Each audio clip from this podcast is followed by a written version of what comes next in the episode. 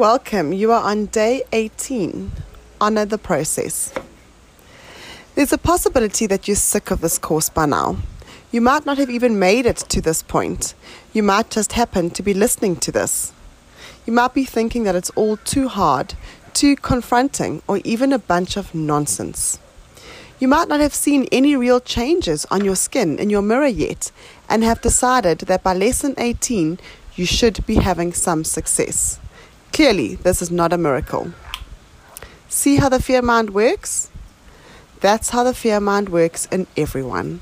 For one person, she wouldn't even try to finish writing that novel because she never will and she's not a good writer anyway. Well, according to the fear mind.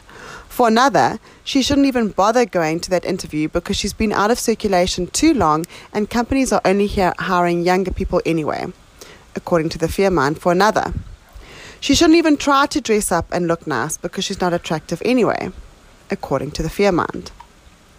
The fear mind lives in everyone, but it speaks differently to all of us.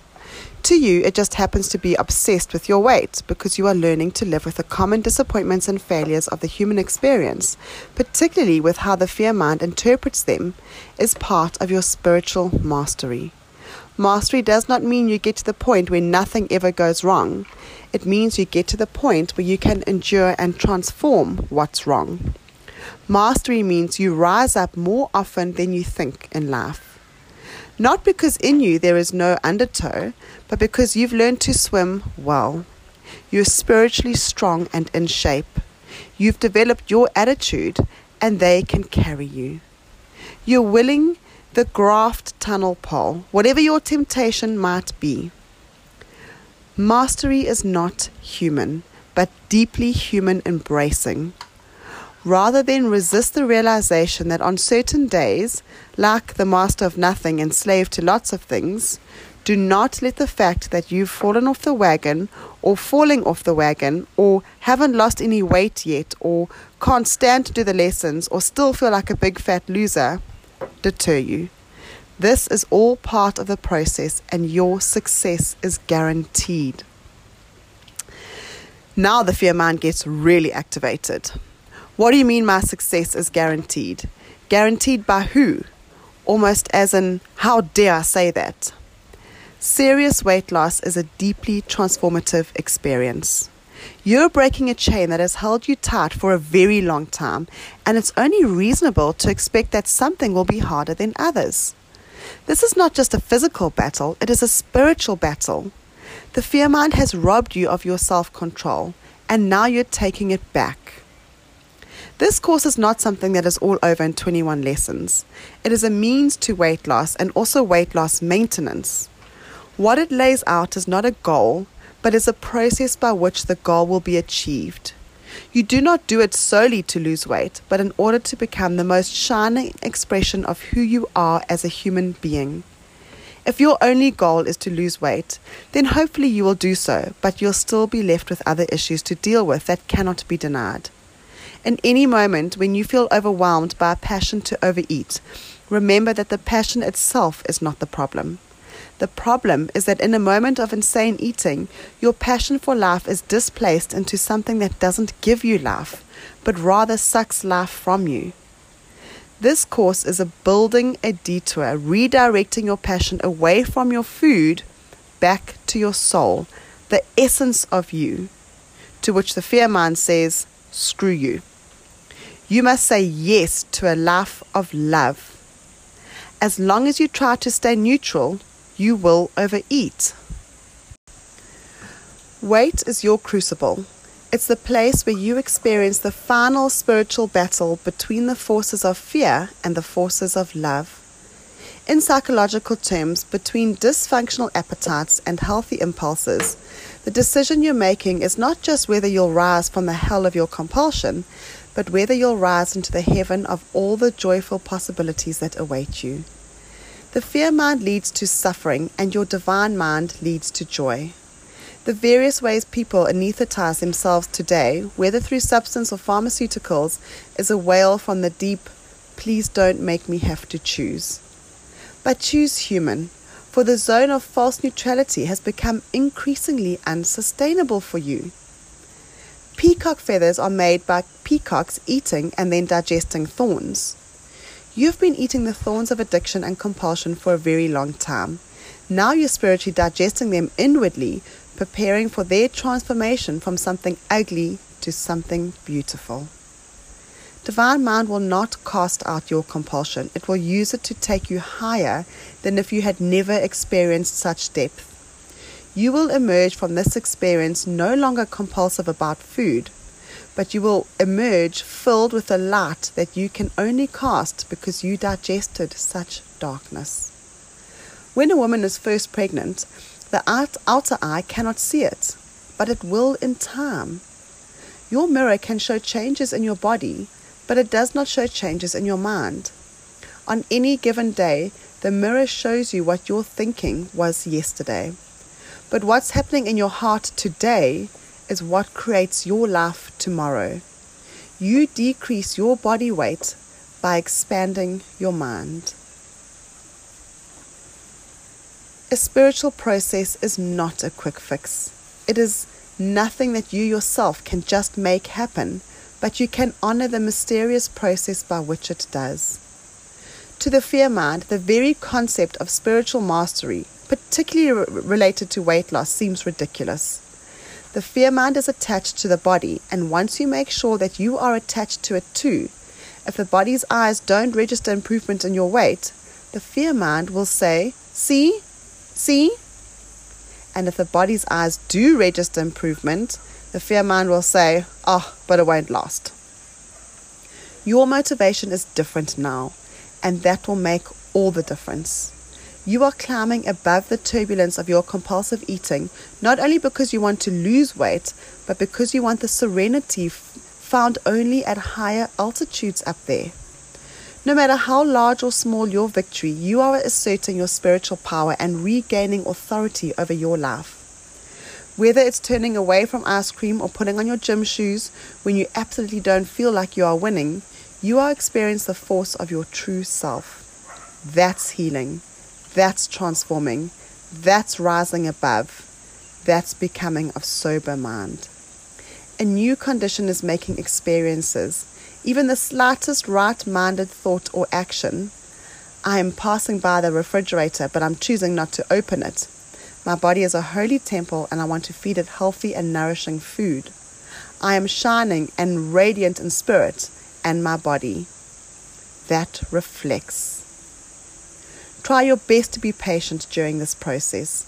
Support yourself by avoiding situations that will be likely to tempt you into addictive behavior. You deserve the same support. Prime yourself that you will give any friend or family member whom you love. Be supportive enough of yourself to say no when the most powerful move would be to say no, not only to avoid the food, but to affirm the most powerful you know. I will not go over to the dessert table. No. I will not go out tonight because I know that group will just sit around eating. No, I will not buy that backup. And be supportive of, enough, of yourself enough to say yes. The most powerful move would be to say yes. Yes, I will check out the kale salad, even though I've never eaten that kind of food before. Yes, I will pick up that yoga video today. Yes, I will take a walk in the park and allow my body to feel more healthy and productive. Even the smallest effort can have huge effects. Some of those effects go way beyond weight loss, influencing your thinking about other things as well. For instance, the situation is giving you an opportunity to realize more fully the suffering that many people go through every day of their lives. For your suffering gives you x ray vision into the suffering of others. Your own efforts at transformation have made you understand more deeply both the pain as well as the redemptive opportunities that the human race go through. Your suffering will come to have real wisdom, and through wisdom, come to know joy. But are you ready for joy really? Are you ready to be the person who does not suffer from this compulsion? What, who does not obsess about food? Who does not act out against your own self interest in such a damaging way? Are you ready to let go of not only the behavior of overeating, but also the very consciousness that causes it? Are you ready for food to no longer even be a big deal in your life? Are you ready to let go of the psychological and emotional habits, not just the physical ones that are fueled by your compulsion? These are the questions that life puts in front of you. If your answer to all of them is a passionate yes, then you are on your path to rebirth. And even if it's a weary yeah, your path is guaranteed. Now, your assignment is to write a letter. It's like a letter to the imposter who's been masquerading as you, the person who sneaked in to eat whatever she can find, who gets into the car to scour the neighborhood for whatever is open so she can get some food who cannot control herself when food is present in the room, who hides in big clothes and cannot bear the sight of the mirror. She isn't you, she's an illusion that snuck her way into a three dimensional reality. When you hear your fear mind say, Well, I already ate that cake, so I may as well go for the M&Ms. Why bother to stop now? I already messed up, so I may as well continue own your power and command her to leave. Refusal, refusal to eat the first bite of cake is not your only chance for a moment of power. It's just significant when having eaten the cake already, you can refuse a second piece or the entire bag of M&Ms sitting in the, ca- in the cupboard. Any point of the process is a moment of power. If it's a moment of conscious choice on behalf of your sane and self-loving self, the letter you are going to write is both a command and it is a leave, taking a statement of independence. Remember that the letter belongs on your sacred space. The letter includes three parts. Why I allowed you to live in me and the ways that I said yes to you. So, for example, as much as I hated you, you were something I could hide behind. I didn't have to really show up for my life because I always had an excuse why this or that wasn't a real option for me. In hiding behind you, I didn't have to face my fear of being skinny and beautiful and really participating in life. Two, why I no longer need you and what I have come to realize. For example, I have learned that there is strength within me that I never knew, and it is my responsibility to the universe not just to give to myself, but to receive His Spirit and allow it to direct me and everything I do. What I say to you now through the authority of divine mind. What we had is over. I command you to release me. I command you to depart, and the door shall be sealed behind you. And so it is. Our deepest fear is not that we are inadequate. Our deepest fear is that we are powerful beyond measure. It is our light, not our darkness, that most frightens us. We ask ourselves, Who am I to be brilliant, gorgeous, talented, fabulous? Actually, who are you not to be? Your playing small does not serve the world. There's nothing enlightened about shrinking so that other people won't feel insecure around you. We are all meant to shine, as children do. It's not just in some of us, it's in everyone.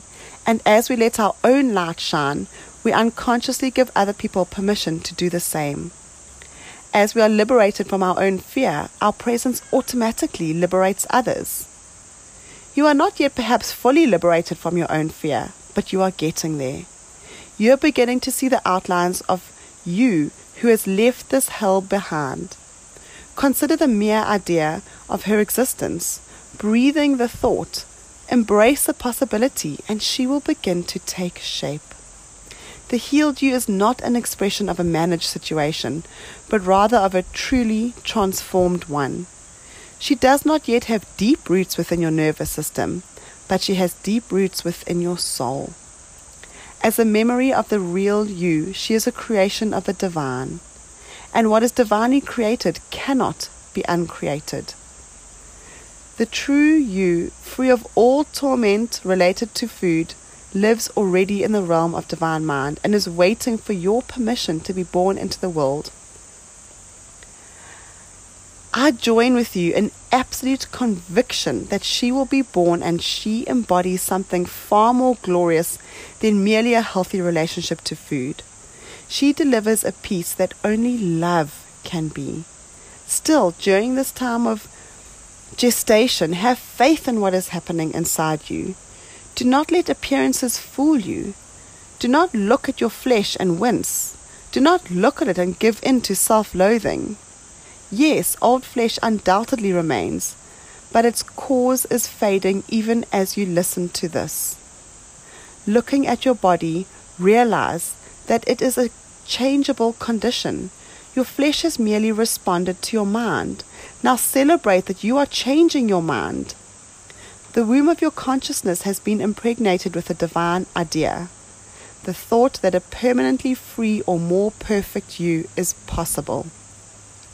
The old you, the obsessive you, the one who carries all the patterns of your pain, will now cease to exist.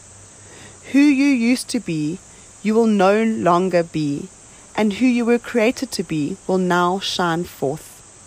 She's taking form inside a sacred place, the realm of infinite possibility that lives inside your heart. Turn there and you will find her. She's waiting for you and she will appear in the twinkling of an eye. Reflection and prayer. Close your eyes and relax into a meditative space. On the left side of your mind, see yourself as you manifest addictively. See yourself behaving compulsively. Now, on the right side of your mind, see the real you, the free you, the radiant you see cords of darkness and dysfunction, thick and ugly, which connected the real you to your addictive self. Now see an angel walk up to the cords with scissors of light. Watch carefully as the angel cuts the cords. The cords are dark and gnarly, yet the divine scissors cuts right through them. See them drop to the floor and sink below the surface of the ground, disappearing for all time your angel singing in the background. Bear witness to whatever happens now and give thanks that you are free. For the prayer I am ready to die to whom I used to be, born to have to be, but of myself I can do neither. Transform me at the deepest levels so that I suffer no more the pain of unreality impregnate my soul with the seed of my true self, that I know joy and peace at last.